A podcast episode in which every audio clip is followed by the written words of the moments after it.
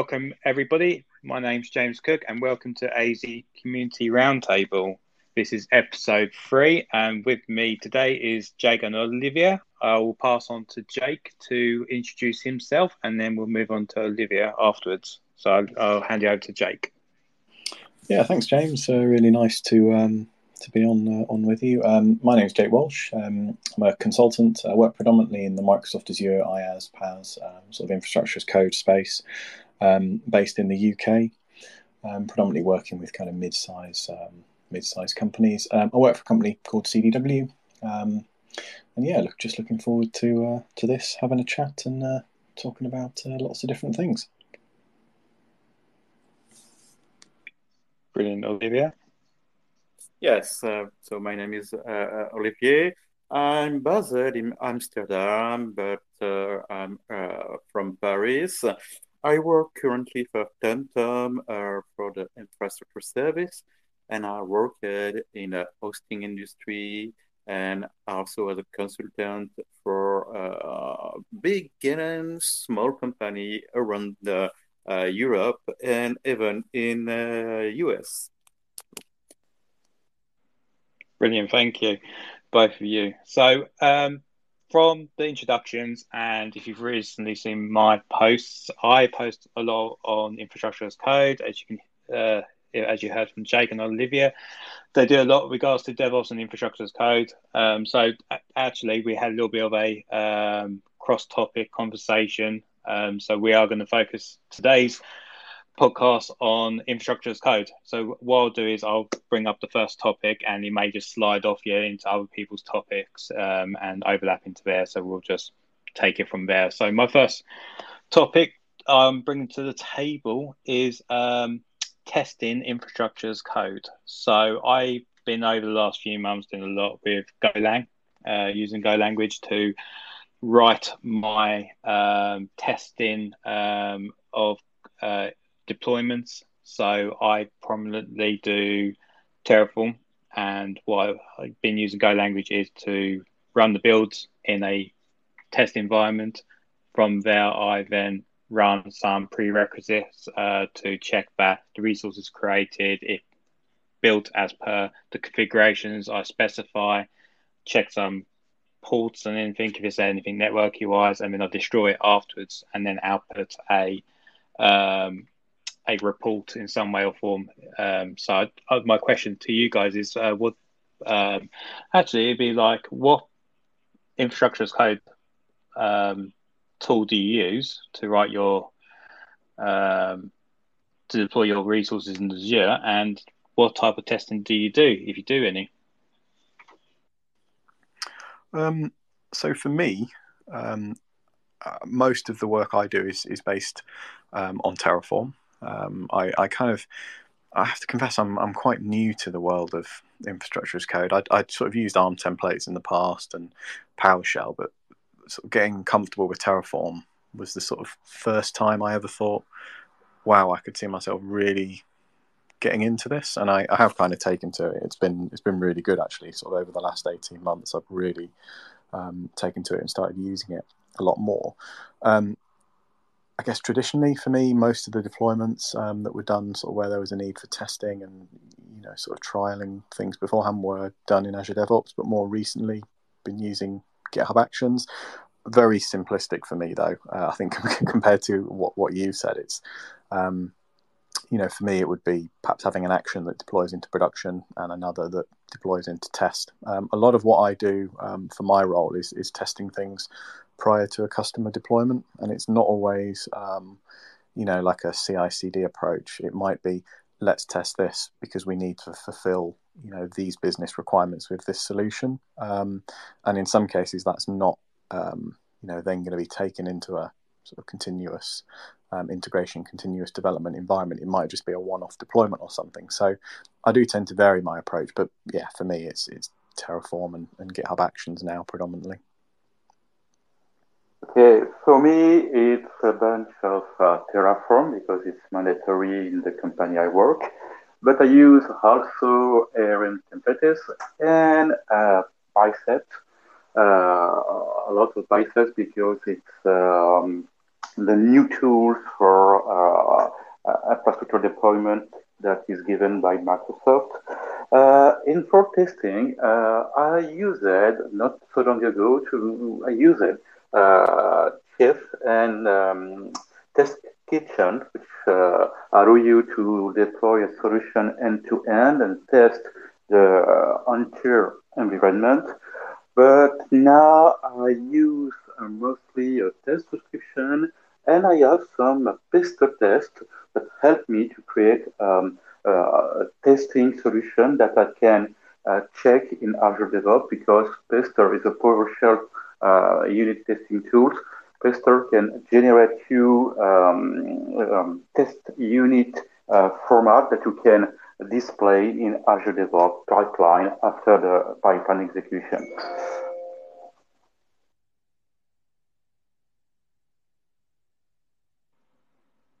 That's interesting. So both you sounds like both of you do exactly the same thing. The same that I was doing initially. So initially, like you say, yeah, um, having multiple maybe subscriptions or multiple locations in a subscription, yeah, for uh, resources to deploy initially just to test. And again, both of you are using Terraform, so it does make um, sense. And this is what I've been doing. What the, the idea of my testing was yeah, that um, rather than just deploying the resources, the, the questions I've had from uh, colleagues and I've had read articles where deploying infrastructure as code is fine when and when the deployment is completed, you're relying on Terraform to basically output that everything's correct and you manually check in.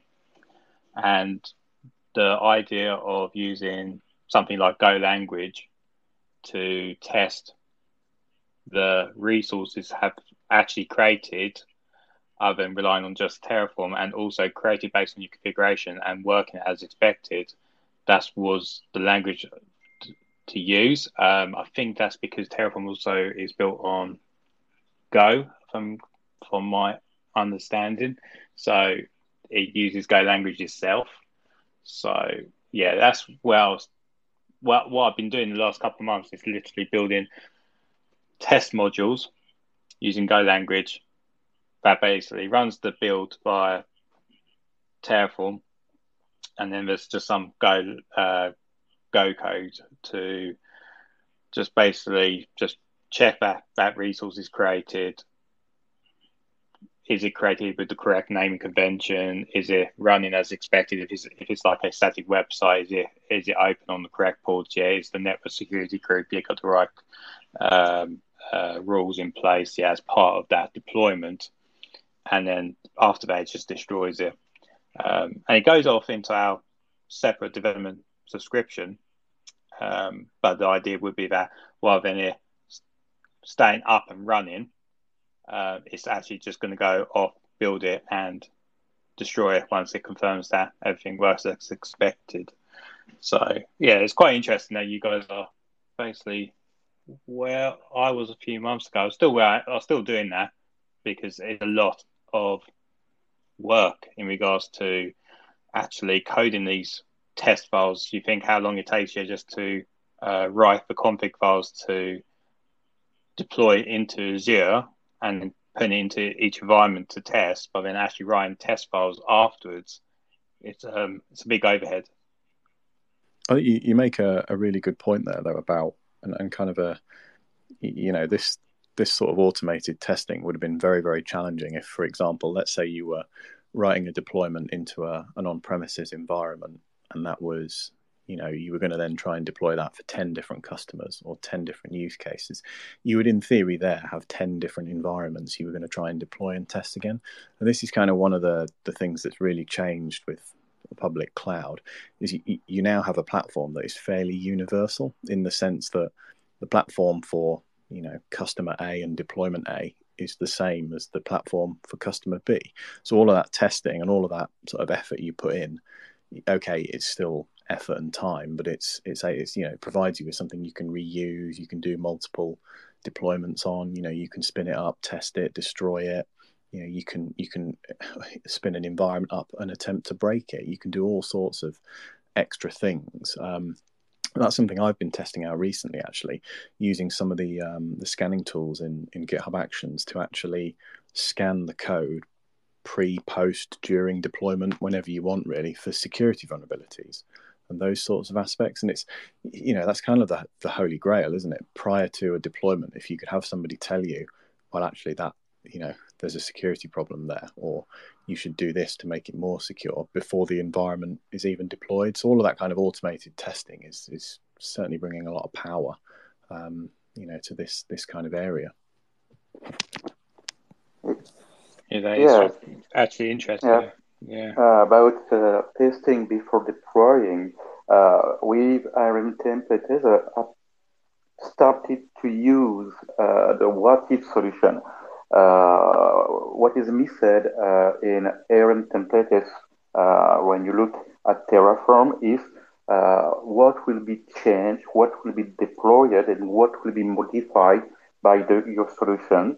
And uh, having this option, which is a, a simple switch in your command, uh, lets you to see what happened, but it lets you see um, uh, exactly uh, if you make a mistake, because it's very easy uh, in infrastructure as code to make mistakes and to end uh, with a non-working solution for the customers. it's very, very easy.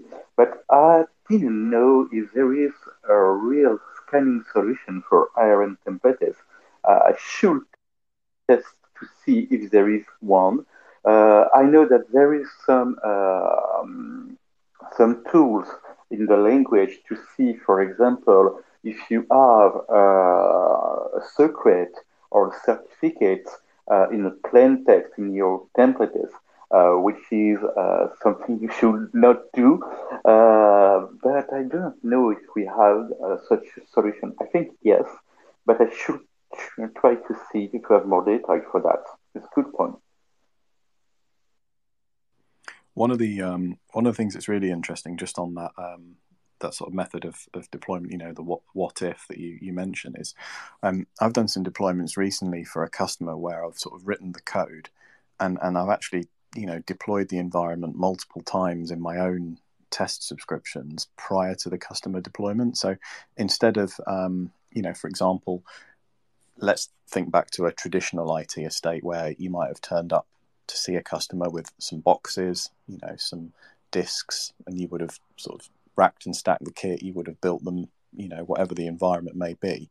Whereas now I'm actually able to build, destroy, tweak their their environment multiple times, so that when I actually go and do their deployment, it, it's already been through all of the initial testing, anything I would need to, um, you know, iron out in terms of issues, and it's it's making things quite interesting because it's sort of you're you're actually able now to test an environment much more when it's in code because you can deploy it in your own in your own test environment. It's also really useful. I've I've actually used the the exact example you gave about um, you know what will be changed, what will be modified, what might be destroyed um, when I've been asked to go and fix an environment that's been built. So I've actually you know re-looked at the code that I used to initially deploy an environment and actually, you know, just rerun something like Terraform plan, for example, and I can then get an idea of what's been changed. Um, so it's it's it's really powerful. It's it's it's for me. It's been really interesting. I actually now prefer to work in, um, you know, the command line, whether it be something like Terraform, whether it be um, the Azure CLI, than I do to to work in the portal. And I, I never thought, if you asked me that question a couple of years ago, uh, you know, it, it would have been a different answer and now just just from the perspective of repeatability i can test something in my own environment much more easily um, you know and that that aspect of if i write something and i can you know let's take terraform as the example i can run plan you know i can can output um, i can do a graph you know i could could test it in my own environment. It, it it gives that confidence. And i think once you actually get confident with with using the sort of iac concepts and and whatever you know whatever tooling you choose to use, you actually start to feel you know you're much more empowered than you would be if you were sort of pointing and clicking in a in a GUI or something like that. And also, I'm testing the deployed environment because when you have the solutions in your pipeline, the solution is based on parameters, the variables for the customers. Uh, for example, if you deploy a landing zone, this parameter should be uh, IP prefix, uh, name of resource groups, etc., etc. And sometimes you can make mistakes with these parameters. Uh, you can, for example, uh, have the wrong IP address, uh, have the wrong name, etc., etc. So I start to integrate in my pipeline a test, a Pester test based on PowerShell to see if uh, what is deployed is what I wanted first, but what is deployed work as expected too, to be more confident in our pipeline, to see that if there is a mistake in the parameters, uh, we know it uh, quickly. And so we will not say to the customer, okay, it's, uh, it should work. Start working with your new environment.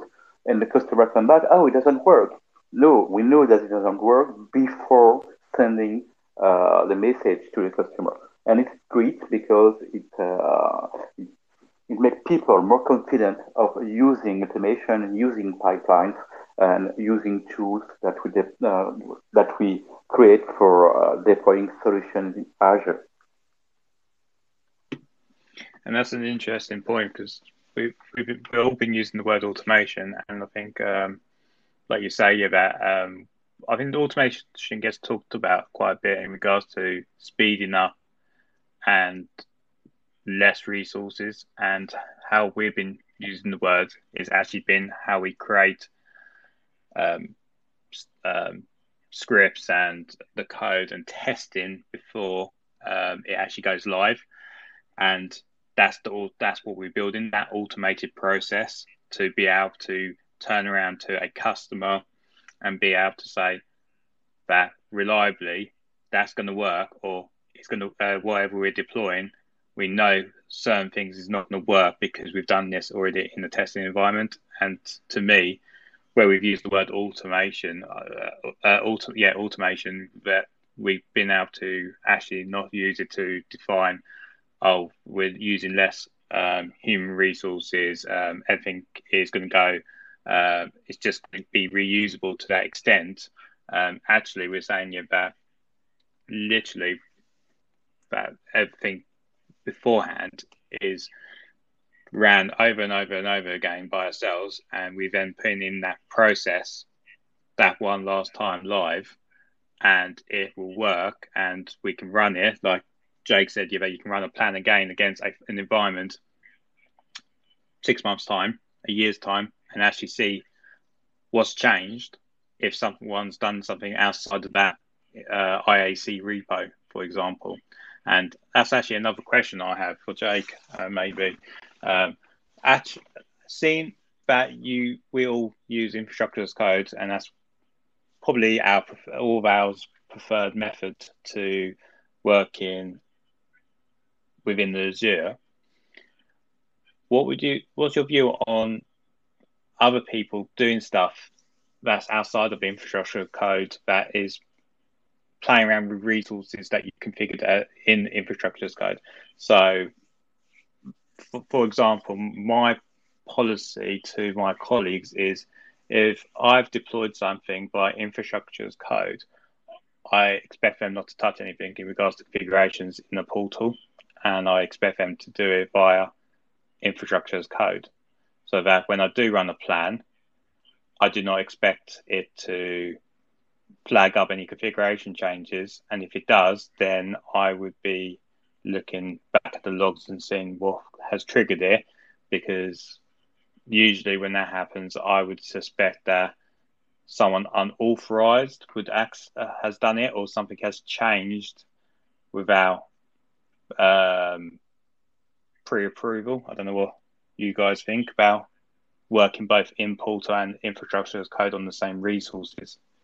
I, it, I think that's a really, really interesting point, actually, because it's it's something um, that comes up time and time again. Um, and I always the explanation I always use is it's a bit like having a car with two steering wheels, um, you know, two full sets of pedals. Um, you know, imagine this strange imaginary car. And if you're driving down the road and you both get the wheel and both turn in different directions, you're sort of you're fighting against each other. And it's it's kind of like that. I think it it's sort of when, when you go down, you know, the sort of route on a project, for example, where you agree that infrastructure as code is going to be the focus. I think there has to be a sort of agreement on the team. You know, as as you said, that this will be the tool set we'll use. Um, I think it, it can be useful in some cases to point out, you know, if you are working perhaps where you're deploying one application into a resource group that will be deployed using infrastructure as code, and somebody else is deploying something into another resource group that's perhaps um, being deployed manually through the portal, or they're using, um, you know, the Azure CLI or something, just to agree on what those boundaries are. So, sort of say this is the tooling we're using, and this is what we consider the boundaries, and just let people know. You know, say okay, if you you do realize if you go in and, and change this virtual machine or you make a change to this resource, you run the risk of that getting destroyed and recreated when when we rerun our code. Um, and it, uh, I think, yeah, as long as you're clear with the facts, um, you know, it just makes makes sure people are aware. The other thing you can do, of course, is you could have, for example, a number of um, people working on a, a, pipeline or you know committing code to a, a repository, and you could actually have the deployment of that. So it's only possible through your pipeline and, and simply don't share any other details. So, for example, if it was in um, Azure DevOps, people could have access to the repo to commit their code, um, but they wouldn't necessarily have access to the subscription. You know, there would be a service principal in a in a pipeline that's controlled through permissions, and that would be how the deployment is done. That's a, a you know a more extreme example, but if you if you don't want any changes done outside of your one piece of tooling, that that might be an option for it. Yes, and the problem uh, here is very interesting because uh, it, it, depends what you deploy. For example, if you are in an infrastructure services and where you need to deploy, for example, a network object, VNet, or anything else like this, uh, the VNet itself uh, is on responsibility. So it should not be modified. But the subnet uh, customer will be free to create some subnet, to create some NSG, to create uh, NIC. So uh, you have to be really careful in the solution that when you redeploy your VNet, you doesn't touch anything else, uh, especially the subnet, uh, to avoid any catastrophe in their production. But I have another case where um, we deployed an entire solution uh, in a, a, new resource group each time. This solution was based on several VM, and there is also a solution of infrastructure, not infrastructure as code, but configuration as code in this VM that was deployed with a single ARM template. Uh, so here, we do not want that anything could be changed from uh, command line or from the portal. Uh, we want to be sure that our uh, repository, to the GitHub repository, is the exact uh, mirror of what we had in Azure. And for that, there is a solution. You can lock your resources. Uh, so when you lock your resources, uh, it makes impossible to other customers to change anything by the portal. And when you want to redeploy or make modification, you will need to remove this lock, which are, um, and for that you will need to be uh, the owner of the resource group. So it can make you some protection, but it doesn't work uh, well with uh, VNet, for example, because people will not be able to change the VNet, or more with um, storage accounts uh, when you deploy your storage account, you want your customer to use it and to create containers. And uh, if you lock the storage account, it can be a problem for that. But there is some solution, and it's very hard because sometimes uh, the objects you are deploying can be changed by the customers so they can use whatever they want. And sometimes you don't want the subject to be changed by anyone except by your pipeline. So you need to have a solution. It can be a permission solution or it can be a lock solution.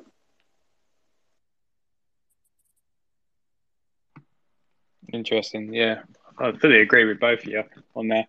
Um, I think it's a different perspective. Um, I think I've got the ability not to, because I work in a in a internal company uh, doing this type of stuff for uh, development. So it's a bit different to customer facing and having to deal with um, how the customer wants their deployments done. Obviously, infrastructure is code, and then you've got some uh, customers that will go, I actually, want to do something in the portal, or you may have some customers uh, that want to do, like say, use a, uh, AZC, AZCLI and do through there and run scripts, yeah, alongside what was been done via Terraform, uh, for example. So yeah, it's quite a good point. I think it's just one of those things you have to be quite flexible with, depending on who you're working with. So that um, that sort of flexibility and depending on on who you're working with is, is something that that I encounter quite a lot as well. You know,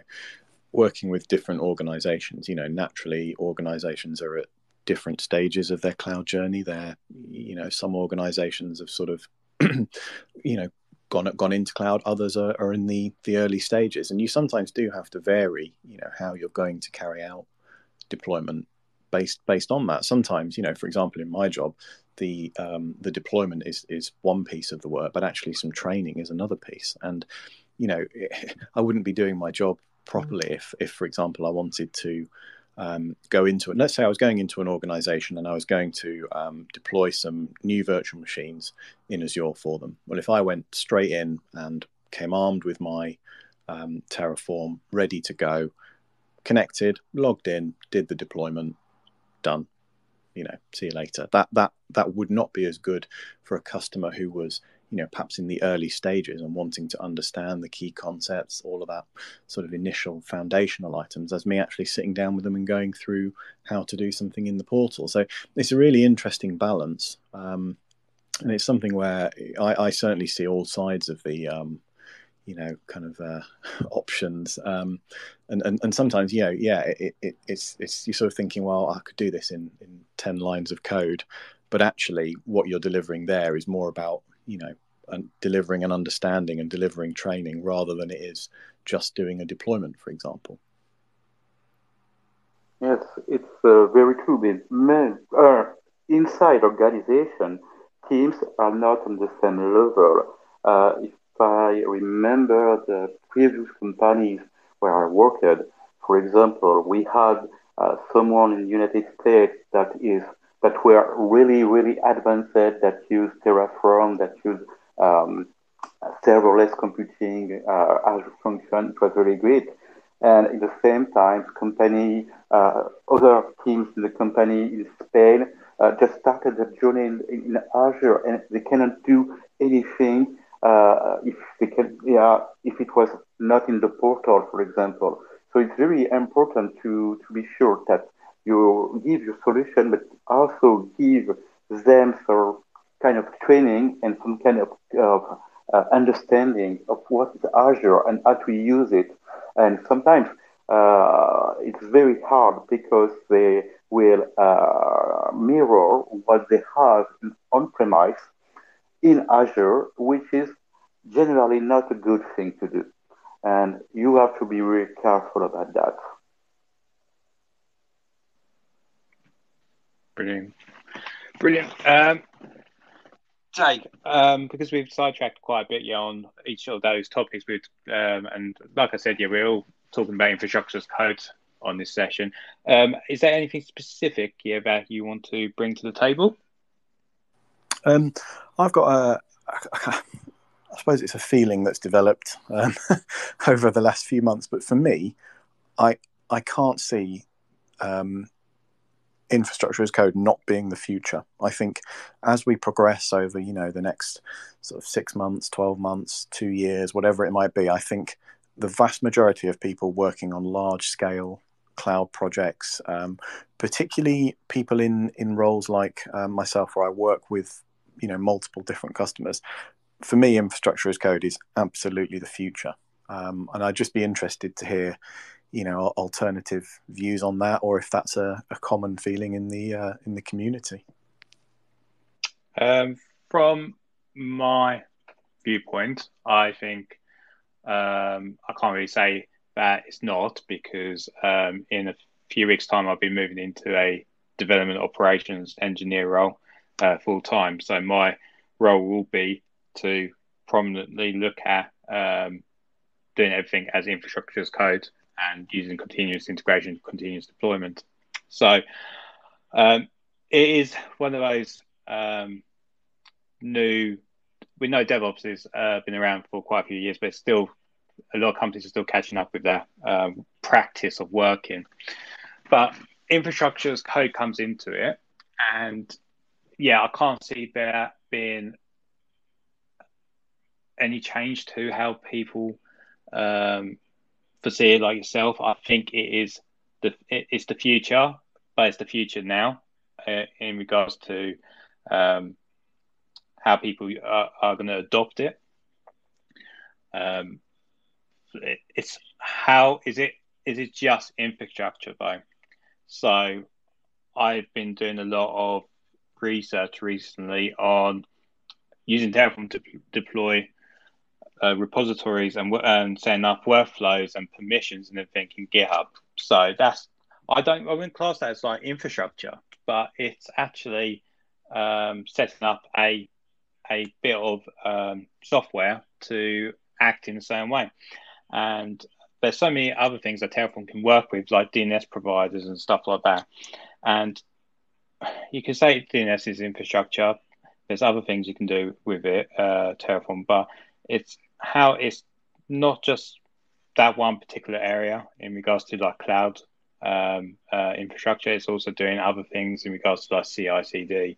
Um, so um, it's the way I, I can see it being adopted even more. Um, I think I've seen a recent, I don't think it's even recent, I think it's been around about a year or so now, uh, Grafana uh, monitoring. So setting up um, dash, dashboards and uh, monitoring through uh, code through that as well. So it's becoming, because Terraform is designed to be uh, multi multi vendor based. Yeah, what in comparison to uh, Bicep at the moment um, and um, other like ARM templates, um, it's becoming more. Do- it's been adopted more by the community.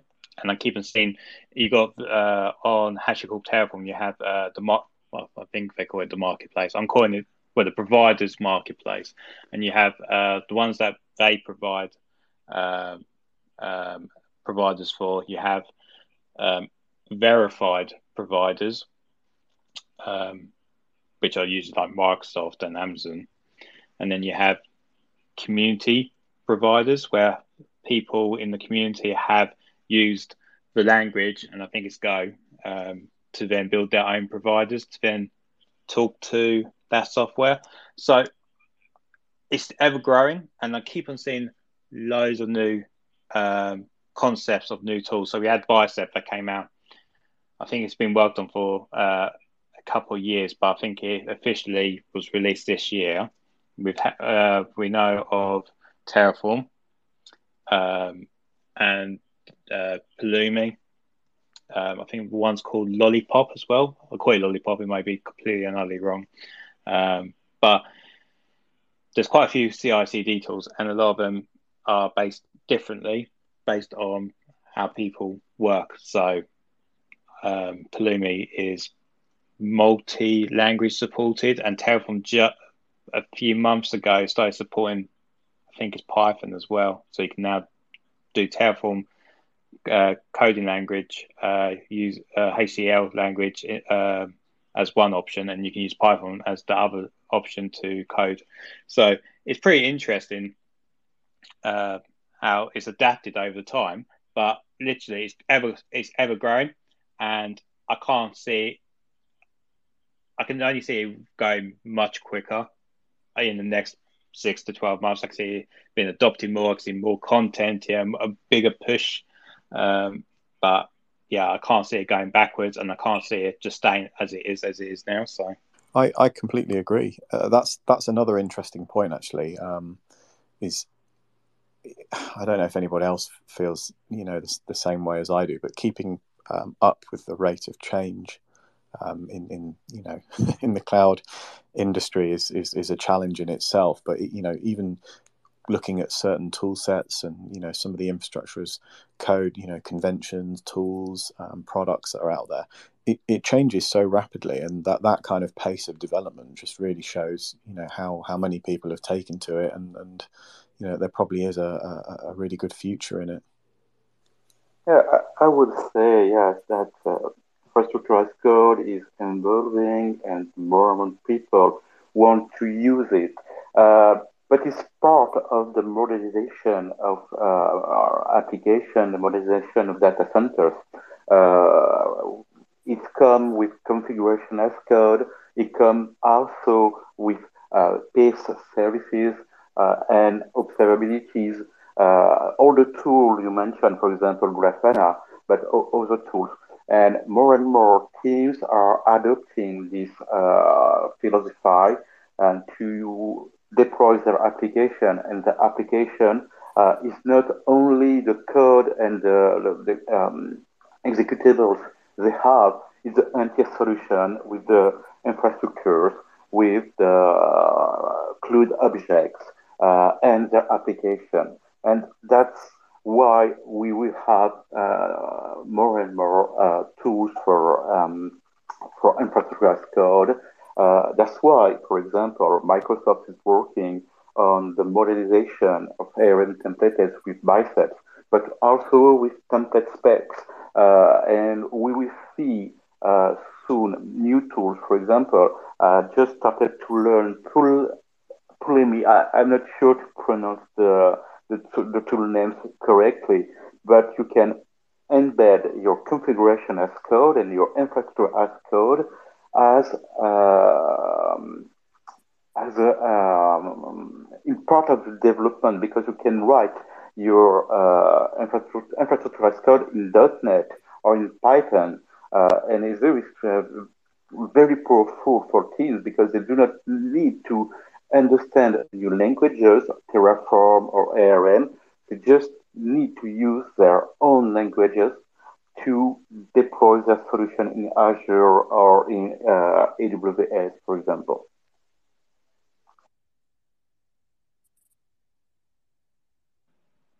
Yeah, it's interesting. And if, uh, how many, like you say, how many, like I've mentioned, you mentioned multi-language support, and like Jake said, yeah, literally, it's ever growing and trying to catch up, uh, keep up with everything as well. And the only uh, with Terraform introducing another language, it, it gave me a little bit of a uh, fault and in some ways a worry.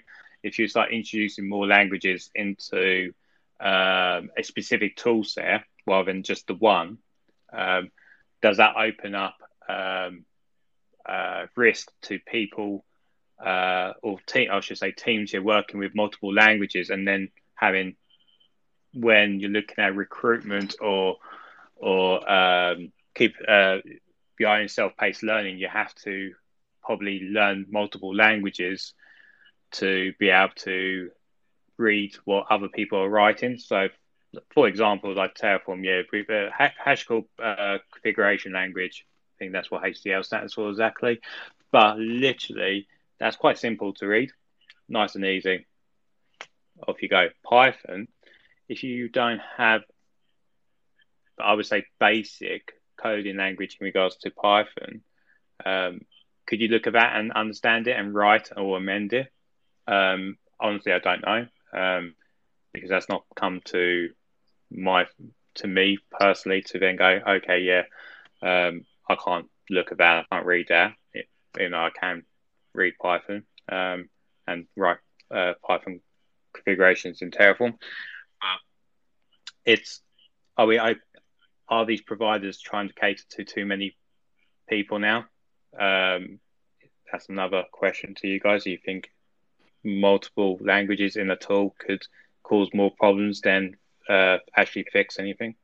I think it's it, it, kind of having having choice is um, is good because it you know then these tool sets will will appeal to to more potential users um, and it gives you know people from different sort of skill backgrounds can can use the tools. Um, I think for me, it's um, you kind of you've you know exactly hit on the point there around one of the reasons I really like Terraform and the um, HashiCorp configuration um, language is, is because I can look at it and okay, I'm not saying, you know, if there's a huge uh, file with you know line after line of code, I'll know everything that's going on, but I can get a good idea of it. Um, and, and you know, once you get comfortable using it, you can do that quite quickly. And for me, that's that's another great reason. It's it's it just it feels comfortable in in the same sense. To be fair as well, you know, Bicep does. Bicep's made you know that much more accessible, much more easy to read. Um, you know, and, and, and the way that's that's developing is, is really quite exciting as well. The, the, the main question, I think, is how to onboard most people. Uh, there is people who do not want to learn a new language. Let's say they work on .NET, they want to work only on .NET, they do not have time to learn uh, Terraform, ARM Template, or Bicep. They can, if they can do the deployment directly in the language they know, is good. Uh, we may have some other solutions. Uh, we may have some other um, uh, infrastructure as code tools, but the more you have, uh, the larger the public you will have, and it's good uh, because uh, infrastructure as code, as we say, is the future, and we can imagine, for example, having a tool or language that will use uh, infrastructure as code, but will uh, with uh, machine learning or artificial intelligence to create your solution. So yes, we have uh, in the future we will have more and more uh, tools. We will have maybe more and more languages. Uh, I think that having more tools is not a danger or not something it just helps to have more and more people working uh, in a good way in the cloud. Yeah, definitely. I can see the viewpoint on that. Um, yeah, definitely. Uh, Olivia, have you got anything to bring to the table? Uh, yes, I will want to share something because uh, in my current job uh, and my current task, uh, sometimes I have to share uh, templates, but it will be the same with um, Terraform or any other solution. I want my team to be responsible for, for what they are doing in Azure. Uh, but at the same time, I want them to do specific things. If I want them to, for example, create a DNS resolver, I want them to deploy it in, uh, in some way. If I want them to create um, backup solution, uh, I need them to follow the standard of the company. So how can I share my templates with uh, all my teams?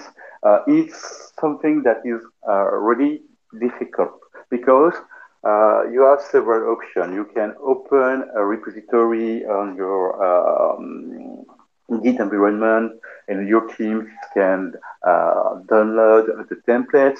But as we say, uh, not all the team are on the same level, and it can, it can be difficult for them to um, to deploy them. And by the way, how do you manage the versioning of this template? It's very difficult, and this is why Microsoft uh, created the template spec. Template spec allow you to have a sharing space in Azure where you can uh, download uh, your templates. Uh, you can uh, put some versioning inside, and also you can use uh, RBAC to uh, allow or not user to use it.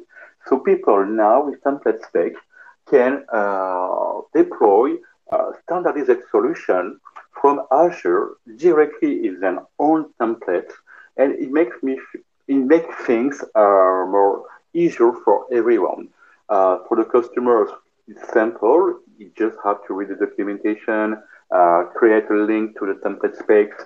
It's just um, the ID of the templates and the version. So it's simple for you. For if that in this template is very simple to you are working on that this uh, either with uh, Python or manually, and it makes things really, really simple.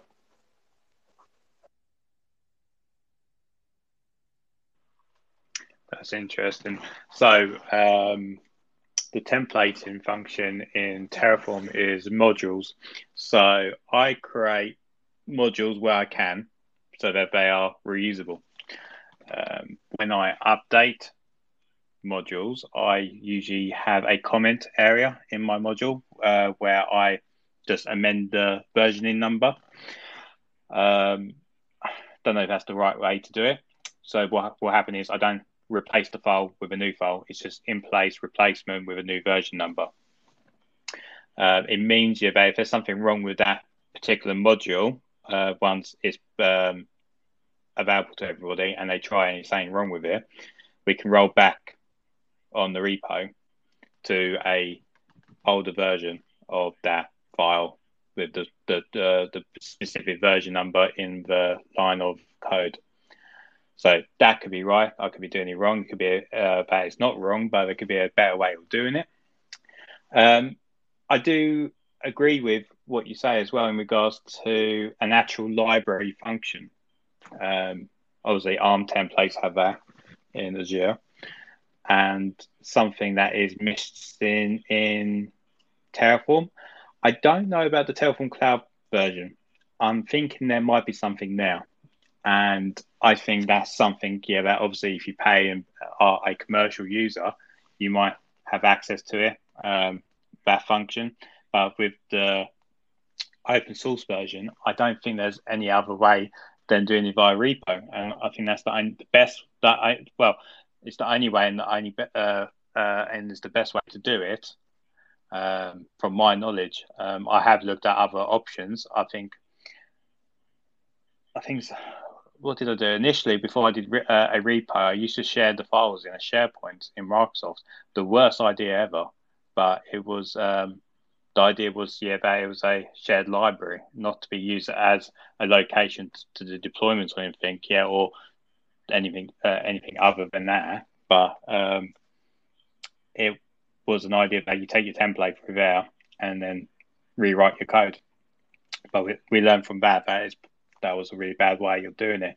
So using repos was the only way and the best way to do it. I don't know what your thoughts are, Jake, on that. Yeah, I, I would definitely say the um, certainly if it's if it's Terraform, I probably would just go down the, the repo route. Um, the the template specs um, in Azure is a really interesting one as well. Um, and I think it's it's one of these where you know you, you could probably approach the problem with ten different solutions and probably have ten successful outcomes but it's again it's kind of measuring what works perhaps what tooling you're already using what you're comfortable with um, just sort of going from there really um, i think i would probably be in the um, you know use use existing repos um, and use that to sort of do the version control um, and, and go from there really Would you say like would you version how would how do you version control like your modules for example, Jake? Um, do you actually like keep the existing file and just um, like I do comment what version it is, or do you actually make a copy of the file, version that new copy, and just keep the old one as historic in the repo? Uh, I go for the the latter, so I prefer to have um, like a history uh, traceable history of, of the modules purely because I am risk averse and you know I'm, I'm trying to make it as smooth as possible. I guess the, the problem with that is if I've got to remember um, you know to update any existing code to point at the right modules or whatever it may be, you know that there's obviously a you know an element of hu- potential human error there. Um, but certainly, if you're sort of wanting to test something and, and move, you know, forward and back, um, that that would be the approach I'd go for. That being said, you know, once you've finished with with something, um, perhaps you're going to make a copy of, of that for another deployment or, or, move it elsewhere. Perhaps you don't need to take all that historical information with you. You know, you can just keep the current ones if you know they deploy successfully. um, just so it's a little bit cleaner. But sometimes being able to, you know, go back and, and check how things were done previously um, is a useful point of reference as well. If you've, you know, you might have updated a module for a new convention or a new way of working, and actually having a piece of referenceable code that you could go back to for um, you know, for any need you have to, to recheck something, redesign something, or see how you, you know, you previously solved a problem, that can prove useful as well. Sorry, uh, I will add also something because um, if you uh, look at uh, the de- development of Azure Biceps, uh, you see that now it's in production grade uh, version, so you can use it uh, for your production environment. And it means that uh, you can have the Azure support in case of any problems. But I should try to share the link about the uh, what's coming with Azure Biceps because there is a lot of new things that are currently in development, and we will see in the next weeks and next months uh, new tools around Azure Biceps, and uh, it will be very, very good.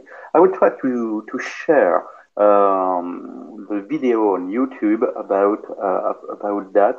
I will try to share it in uh, in the uh, in the chat if I can. Yeah, that's fine. We'll keep an eye out for that because that sounds interesting. Because yeah, like you say, Bicep has a lot of uh, new features coming out, and uh, initially it was uh, thought that Bicep would be like a like for like comparison to Terraform, but actually Bicep is coming out with a lot of new ways of doing uh, deployments and writing code for infrastructure, and a lot of the struggles we do have regards to Terraform, it seems that Microsoft solved it when developing Bicep. So it's, it, it is exciting times, but it's one of those another uh, considerations we have to look at in the future. Um, is um, like we said, there's multiple infrastructure as code tools coming out, and one hopefully once, like for example, Bicep comes out with some of these new features, the likes of HashiCorp will look at Bicep and go, okay, what we'll do is yeah, we'll we'll copy what Microsoft did with it and then start incorporating it in our tool. Um, that's what I hope. I, I, hope there is a bit of copycatting going on uh, that will develop uh, because if I see a feature in Bicep and I go to myself, oh, I really want that feature, um, HashiCorp Terraform doesn't have it. Do I actually look at moving myself over to a new tool? And I don't like that idea. Um, it's bringing back to the days of uh, software vendors, it's sort of software vendors. I'll I'll use uh, I like using Adobe, but I'll end up using another uh, video editing tool because it's got more features. And then once I go to that one, a year later, that's behind, and I want to go to another software um, uh, provider. So I hope that these uh, uh, big organisations copy each other. I know it's a bad a bad way of thinking it, but literally, if they can learn from each other and copy the the great good features that are there, hopefully we should be able to stick with a specific provider that we feel comfortable in. Um, but yeah, Bicep are coming out with. Uh, I, I, think I saw a, li- a list yesterday, and it, it was coming out with a lot of good features.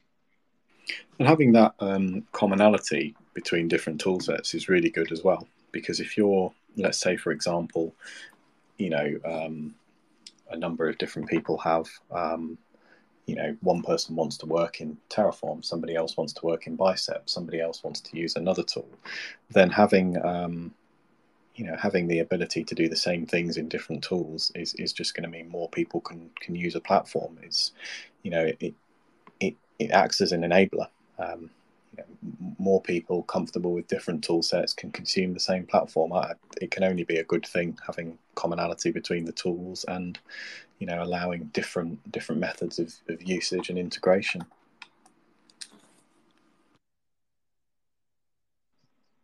Brilliant.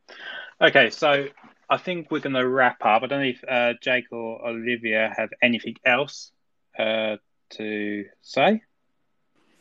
Uh, nothing from me. No, just thank you. It's been a pleasure. Uh, thank you. Yes. Brilliant. Thank you for coming on and talking infrastructure, infrastructure as code days. Actually, my favorite topic to discuss here when we talk about the cloud. So, um, thank you for coming on. And thank you all for listening.